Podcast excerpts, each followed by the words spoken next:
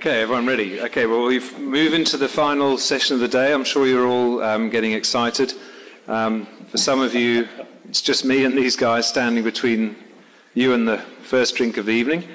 Um, so we'll, we'll try to be very careful not to overrun.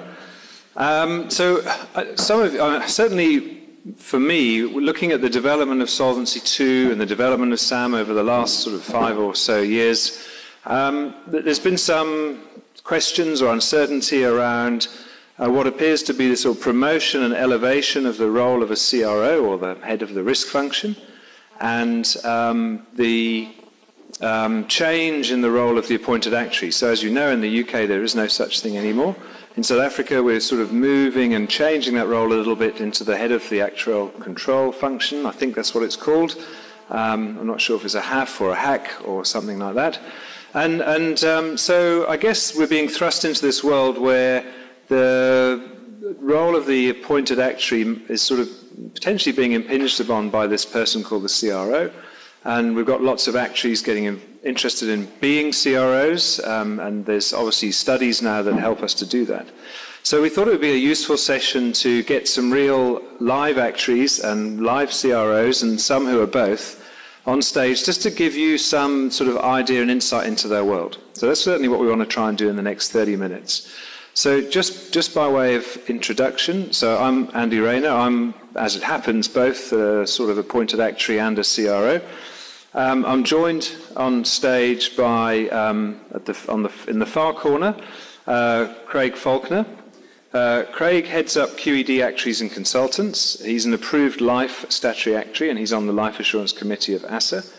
He's been involved in consulting to a wide range of different life insurers for over 20 years now, young as he looks. Um, and uh, Craig acts as a statutory actuary for a number of South African life insurers. He's also worked for a number of years as statutory actuary to overseas or offshore or out of Africa, out of South Africa insurers, so Zambia, Namibia, Lesotho, Mauritius, and Kenya.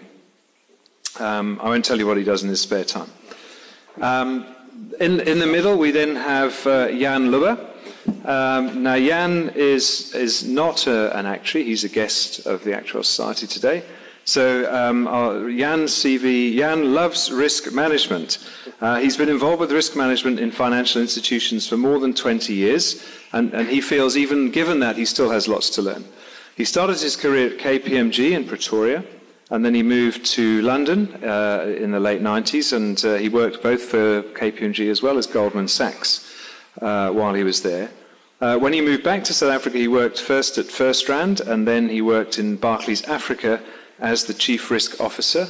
And within the last um, 18 months or so, he's now moved on to MMI Holdings, uh, where he is the, um, the CRO.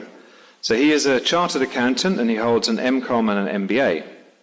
Uh, and one of uh, Jan's um, credits is that in uh, 2006, the Institute of Risk Management of South Africa, IRMSA, awarded him the Risk Manager of the Year award. Um, so quite an acc- accolade. And uh, yeah, I won't tell you what he does in his spare time either. And then uh, Dave Jewell, some of you will know Dave. So David qualified as an actuary in 1997. He's a fellow of the Actuarial Society of South Africa. He also is a CERA uh, holder, so well done to David. Uh, he's worked in life insurance, reinsurance, and consulting. Uh, he has a particular interest in quantitative and broader enterprise wide risk management. He joined Liberty in 2005 and has had a, a, number of different roles. I think they were trying to find a role for him. Um, and and uh, he's, he's been responsible for the core actuarial team that does the actual valuation and all the financial reporting. He's um, been heavily involved in the development of economic capital, uh, risk appetite quantification and uh, implementing SAM from an actuarial perspective. So, really putting to use those CERA skills.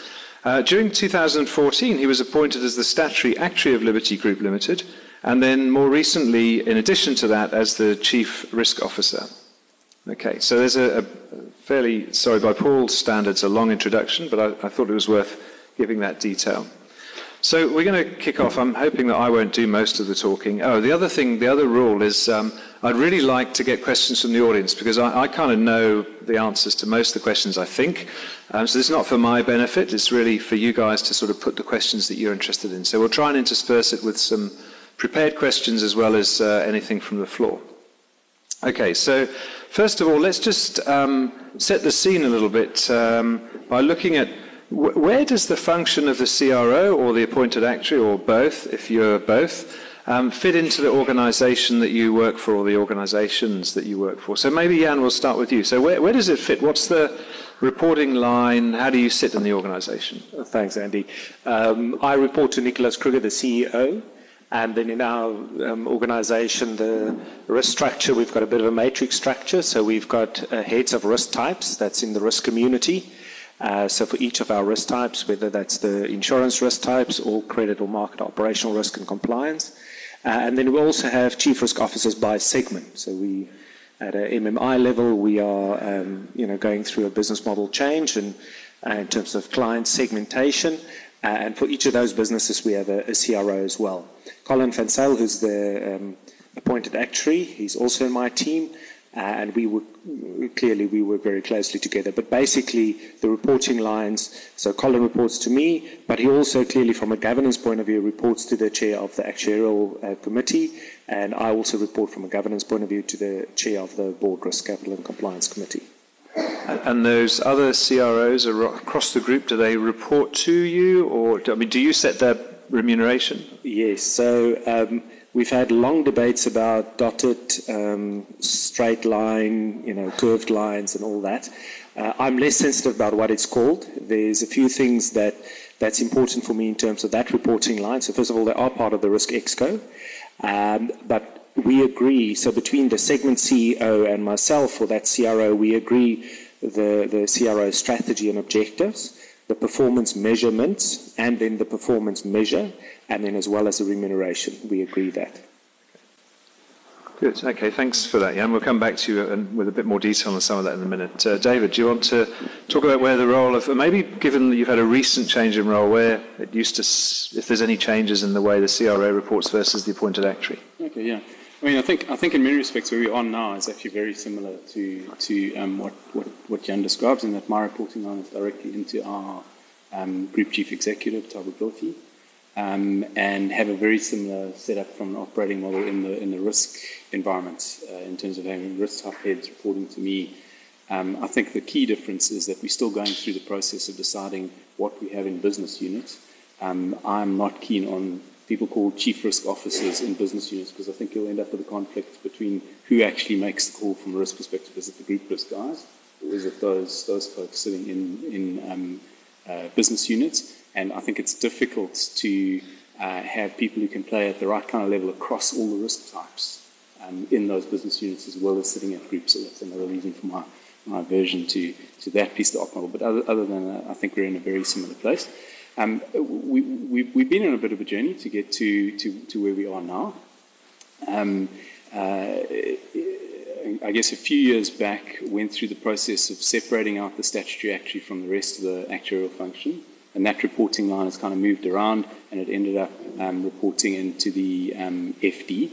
Um, from a risk perspective, uh, had, had, had folks primarily operational risk focused, looking after things like, I mean, ops risk directly, legal, compliance, forensics, um, and the likes. But then when you start getting into uh, things like insurance risk, now there's a big overlap with what the statutory actuary was doing. You start bringing in um, heads of market risk and, and um, credit risk specialists. I mean, that, that, that doesn't fit. So I think the, I think the, the bringing together of the financial risks and the non-financial risks, the more kind of quantifiable and, and more difficult to quantify risks, is, is really where the, where, where the tension point plays out. And so what, what happened with, with, with us is we, we had a situation where our FD had the statutory actuary, the head of market and credit risk reporting to him, as well as the head of um, operational risk. I mean, you had a bit of duplication in that you had insurance risk type head um, who, who was now kind of overlapping with what the statutory was doing. Um, and uh, I mean, just recently said, hang on, I mean, let's let's take all that away, not not burden the FD with with, with that in addition to whatever uh, all, all, the rest of the stuff that he's doing, and and uh, I mean, I've, I've taken on Okay, good. That's interesting.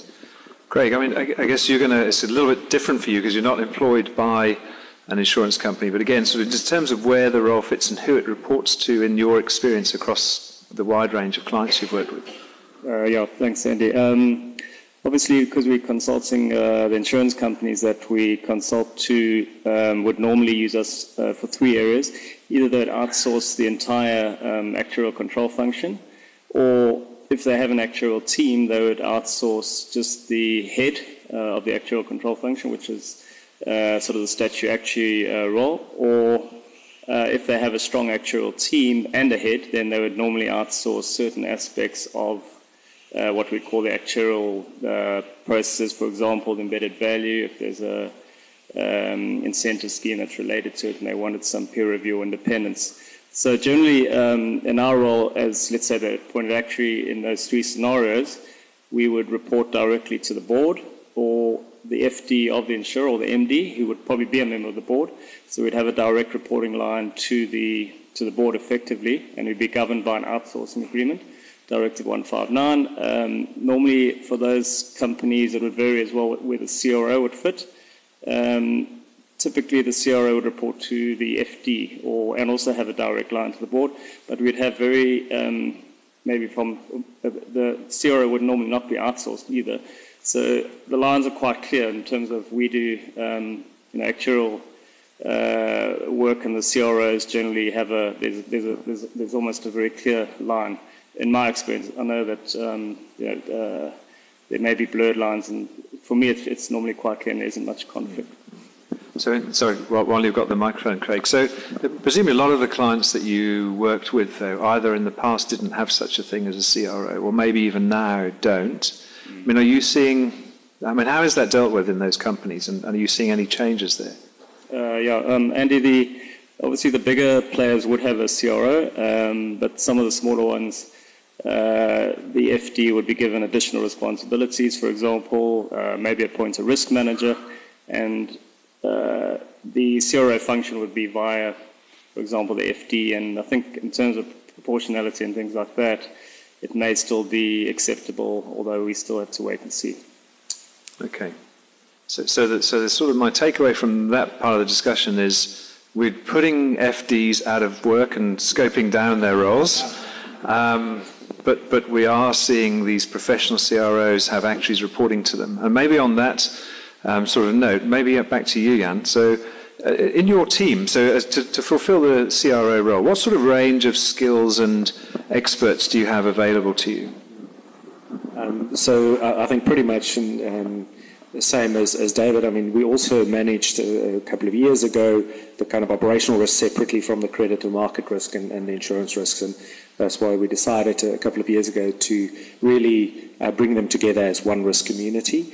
Um, so clearly, you know, there's actuarial skills, um, and in that team, purely just because uh, that's the way that the skills are. We cover insurance risk, but we also cover things like our, overarching risk appetite project or process, um, also stress testing and the coordination around that, uh, and even our ORSA uh, process actually um, we've now put in that space because that's that's for us the best place to put it in terms of skills.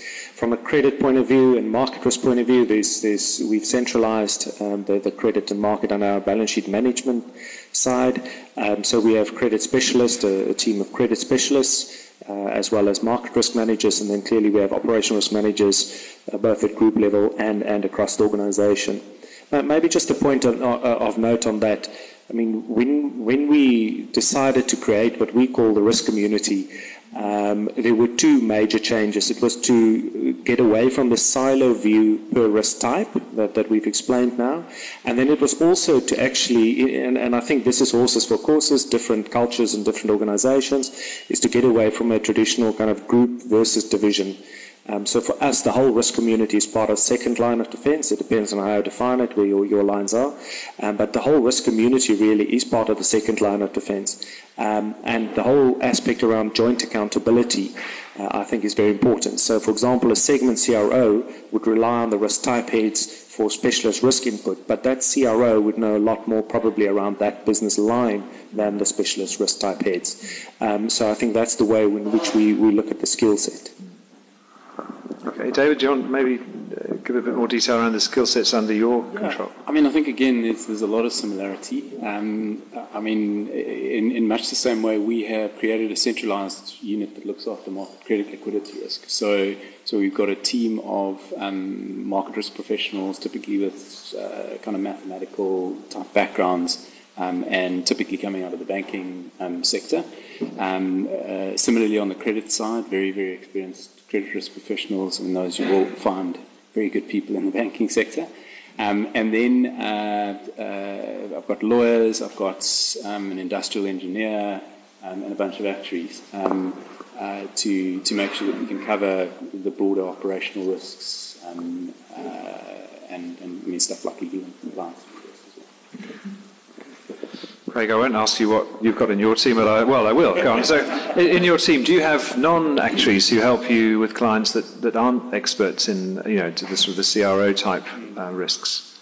Yeah, we've got a we've had to employ a risk management actuary, um, and his first thing he said is that uh, he tries not to think like an actuary. So we do have interesting uh, discussions with him, but it is it is useful to um, to have different uh, you know skills. I don't think actuaries can do everything. I think there's a lot we can learn from um, the risk managers and the other the other risks. In terms of the clients, uh, you know they are struggling with uh, with probably more the um, the CRO type uh, wider um, expertise. So they would either um, look at recruiting or you know, specialists that David mentioned, or otherwise, I mean, bearing in mind that they are the smaller to medium-sized insurers, they don't normally have in-house technical expertise, so they would generally look to you know outsource that or, or use consultants. And obviously, the consultants then need to make sure they have those skills available and uh, work closely with, with your own um, uh, risk management specialists in-house that you have uh, as a consultant. Thanks. Um, I hope you're building up some questions because my list is running down. Um, yeah, and I wanted to sort of move on to conflict or potential differences of opinion between the actuaries and the who assume they know everything about life insurance company risk and people like you who are risk experts. I mean, you've got a lot of experience in that. I mean, how, where do you see those conflicts arising and and um, how do you deal with them? I, I guess other than the fact that they actually reports to you, so you just tell him that he's wrong. So it does help. No, no, no. Um, Colin and I have the conversation the whole time about whether actuaries can be wrong or not.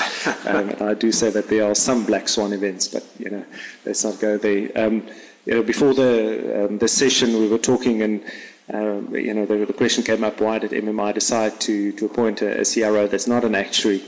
Um, and, and, you know, I'm a very, very much an ex-accountant. You know, I, I don't know anything about IFRS really. Uh, you know, last, the last standard I, I wrote my exam on was AC 118, which is construction contracts, uh, which no longer exist. But then um, Edwin suggested that um, it was because it was too difficult for actuaries, um, which I completely obviously disagree with. Uh, but I think in terms of the, the tension, I, I suppose one of the, the benefits for me, and, and again, it's, it's, it's, it's um, you know, it'll be different for different organizations. I've been there 18 months. I'll use the I'm new card for another five years or so. So I'm luckily, I've got a thick skin and I love my job, so I don't mind asking stupid questions.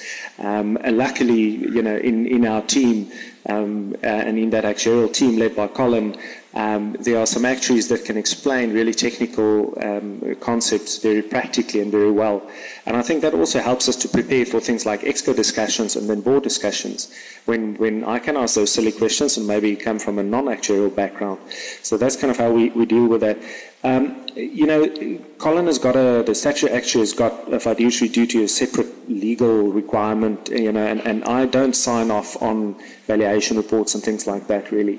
Um, so I suppose, I mean, we can, we do have differences of opinion on certain things. Uh, for some reason, you know, uh, actuaries don't really like this whole combined assurance concept, for example, from King 3 but um, I'll, I'll, I'll, get you guys there. Um, uh, but I mean, we, we go through our normal risk exco process, etc. We haven't been in a situation where you know there were major technical differences. I also think it's not just down to one person. There's a whole actuarial fraternity, you know, in the organisation, um, and and it really is through through the discussions. And it's also also yes, we've got our governance processes, which is very very important but it's in terms of the internal network that we have and, and that informal discussions really uh, that, that we have around issues and making sure we get the right input from everyone in the organisation. Okay, thanks. Uh, David, I guess yeah, it's a little bit different question for you, but I mean, what uh, you could answer that question as well. But so, why did Liberty put these two roles together? Is it because you're such an outstanding candidate there was no other choice? um,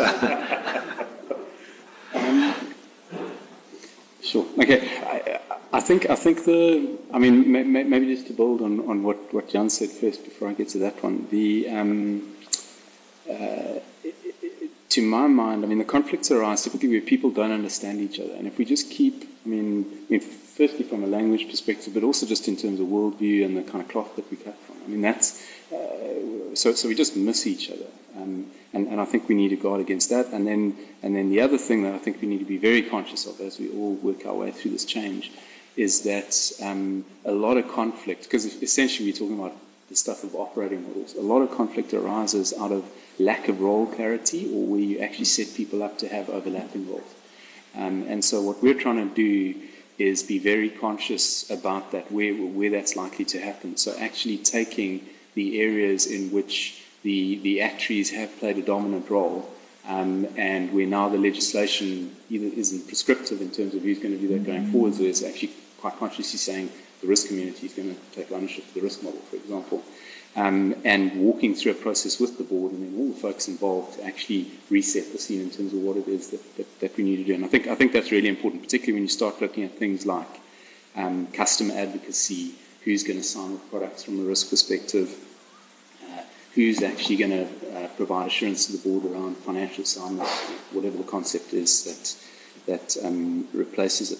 In terms of us um, uh, bringing it together at, at Liberty, I think it's, I mean, it just, I guess in a sense, got to a point where it just kind of looked inevitable because there is just so much overlap between what the statutory actuary does at the moment and what SAM is requiring the chief risk officer to do. Um, and uh, I mean, that, that, that one way or another, the two things um, had, to, had to come together.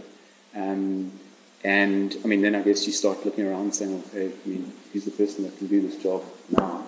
Um, uh, and, and I mean, I guess we're going through a, a massive change and big revision of operating model. And, um, yep, I mean, it, it, it, fell for me.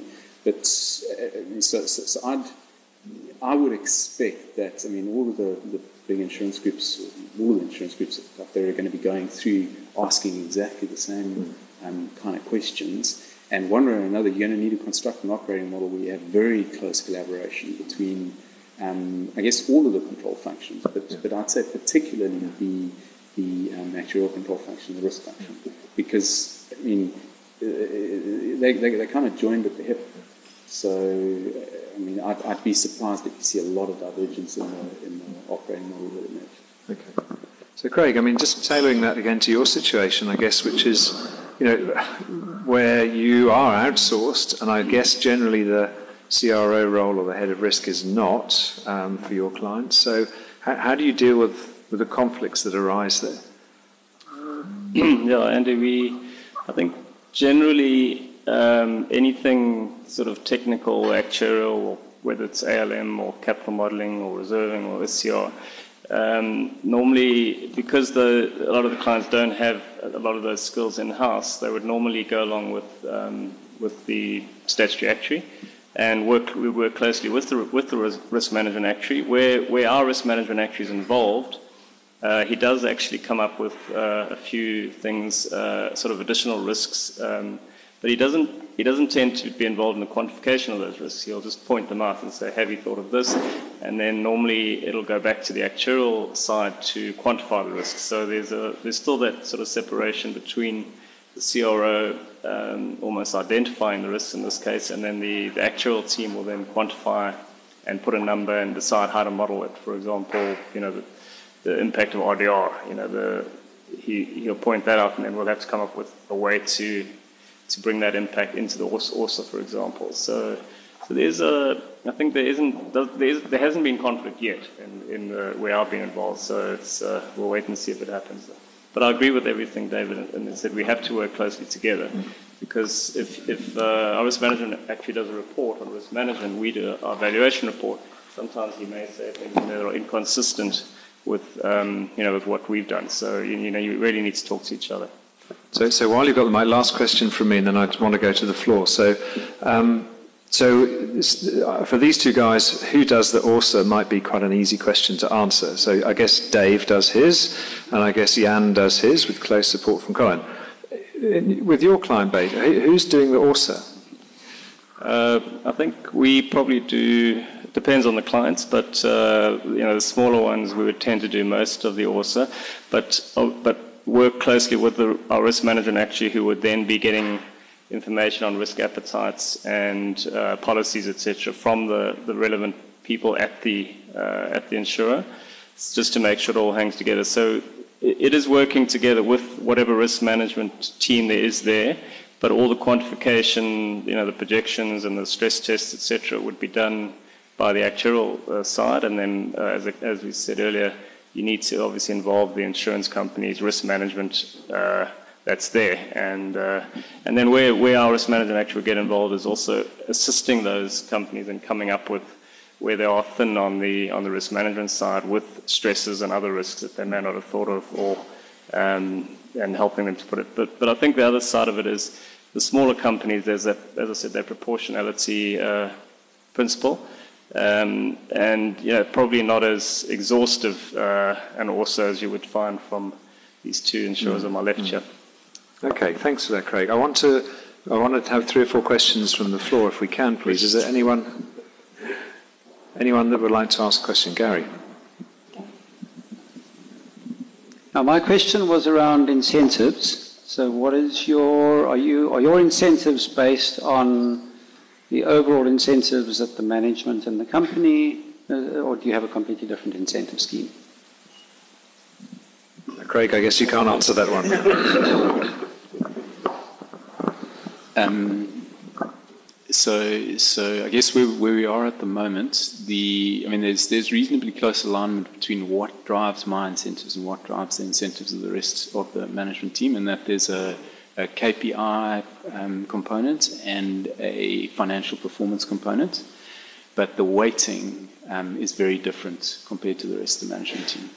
Um, and then I think importantly, certainly a conversation I'm going to look to drive um, is that I believe, um, uh, call it second line of defense type functions, are more appropriately remunerated through longer term incentives. So, I mean, to, to my mind, um, the, the best type of incentive would, for example, be um, uh, shares with a vesting period and then a, a significantly extended no sell period so that you're getting uh, you're getting a bunch of folks thinking truly truly um, long term about what they what they're doing. Because I think I think long term sustainability is fundamental to what um, we as a broader risk community, including the appointed actuary and the statutory actuary, and that need to bring to the party? Um, from my side, I mean, clearly I won't comment on the level you know, of, of, of incentives. Um, but similar, uh, I, I, think the one thing is what, what we have done is we, we've tried to, for second line of defense, have less variable uh, and, and a bigger proportion fixed. Uh, and then also from a long term point of view, um, the, the retention versus uh, performance based uh, for me is, and, and the, the heads of the, the various risk types, etc., uh, is different, uh, is, is, is more uh, leaning towards um, uh, retention rather than performance based performance on the, on the company company performance itself. So, so there's certainly both from a variable versus fixed on an annual basis as well as in the long term. Um, there's, there's more certainty around that, which I think is right. Okay, thank you. I'm looking for the next question. There's one in the middle.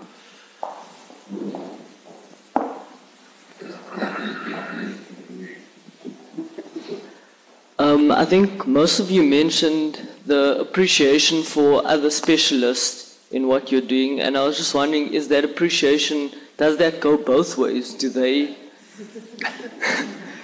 like, so in terms of maybe in the banking industry, do they see space for actuaries to become CROs there, or is the is the are the roles reversed as well? Um, maybe I can um, comment on, on some experience I had.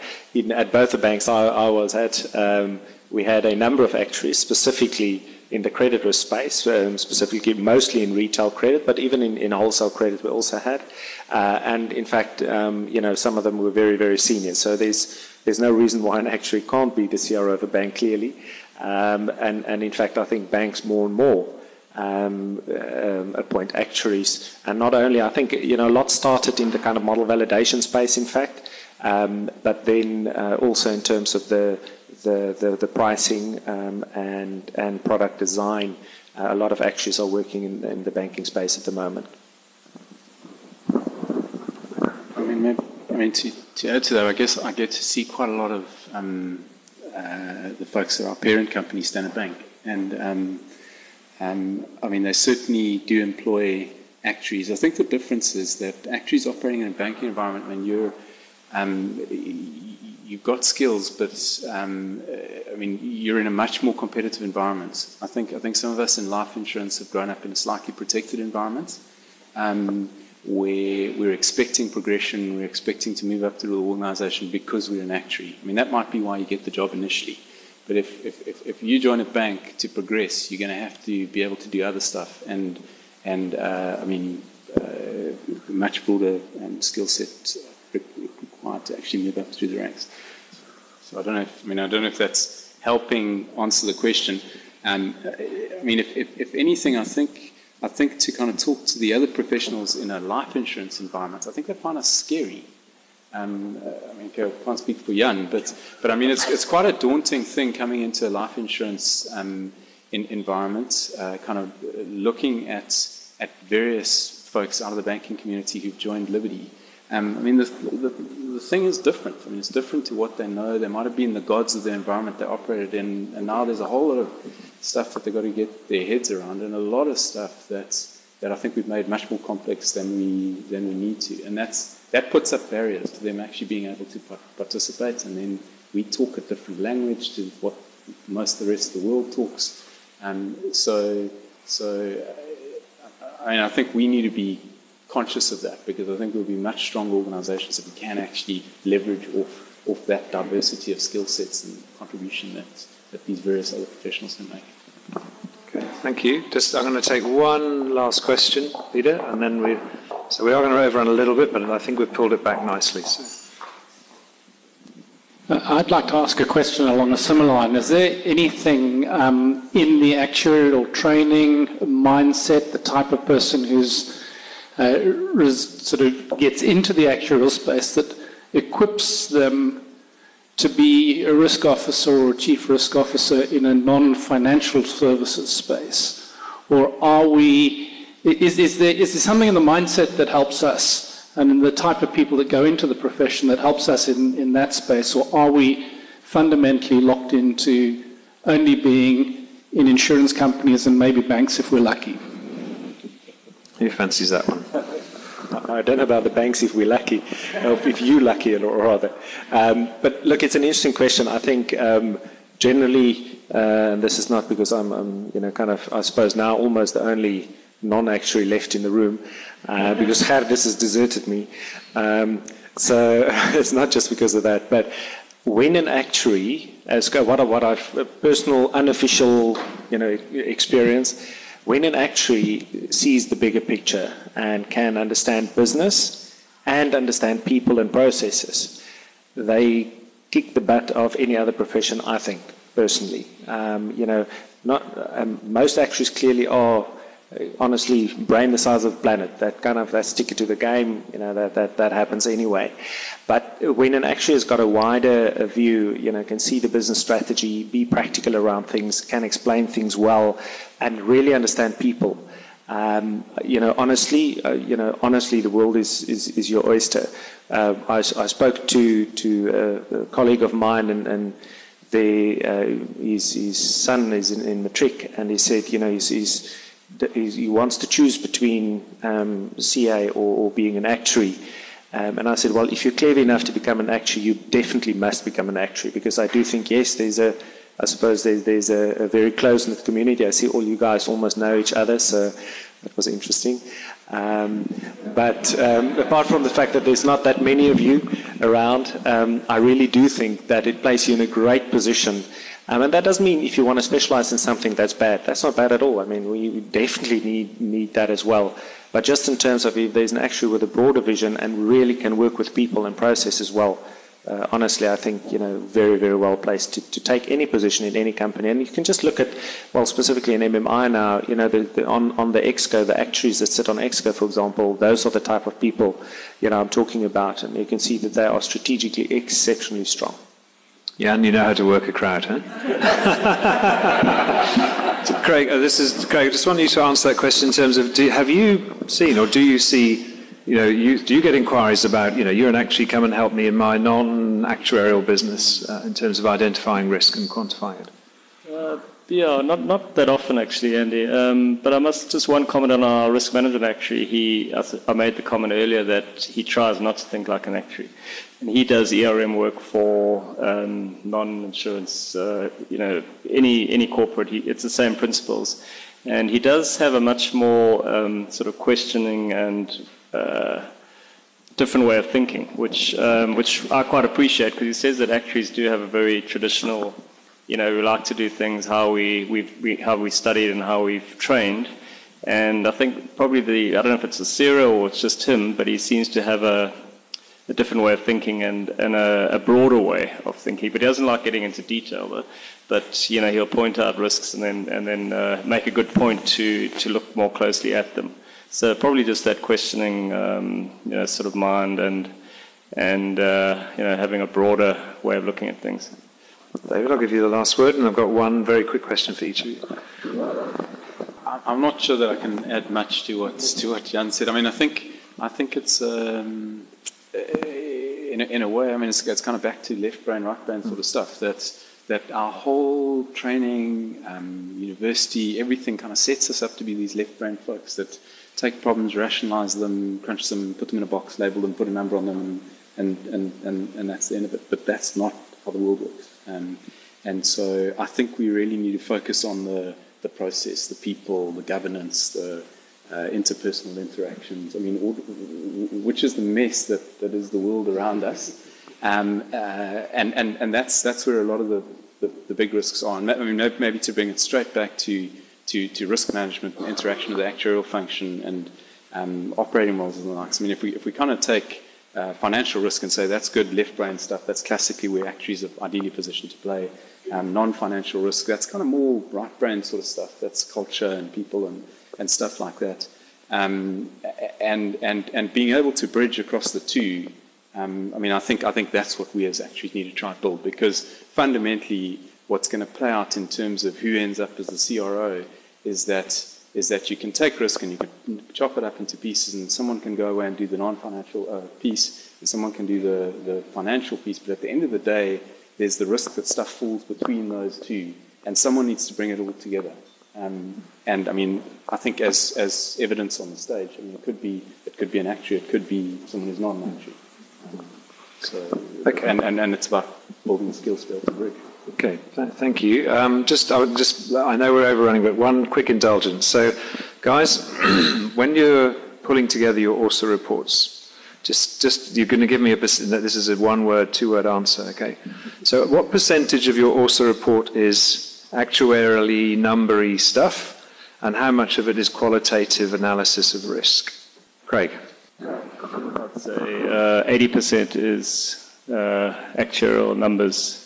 Okay. Stuff. Okay. Jan? Got, well, being the non-quantitative person, I won't give you a quantitative answer. Uh, just one quick thing. I think one, th- one, one place where the, the FSB has learned from the SARB, when the SARB you know, uh, regulated from, from a Basel II point of view. The first ICAAPs were very much, you know, on the side, thick documents, didn't, you know, it was just a kind of a theoretical thing more. You know, for, you know, for a number of years worked on that. I think the one thing that the, the FSB is, is clear on is it must be business as usual. It must be part of what you do and a reflection of what you do. It can't be something else. Therefore, I think, you know, it's very, very important to make sure we capture the key themes in there very difficult to say what percentage. Yes, stress testing will be in there, forward-looking projections, all those things will be in there. I think those things are very important. For me, more important is what we actually do with that from a qualitative point of view. David? I'll give you a, a quantitative answer. Um, I mean, I'd, I'd, I'd probably guess at uh, maybe a third being the quantitative stuff and two thirds being the, the qualitative. Okay, that's interesting food for thought. Okay, can we thank the panel for their time?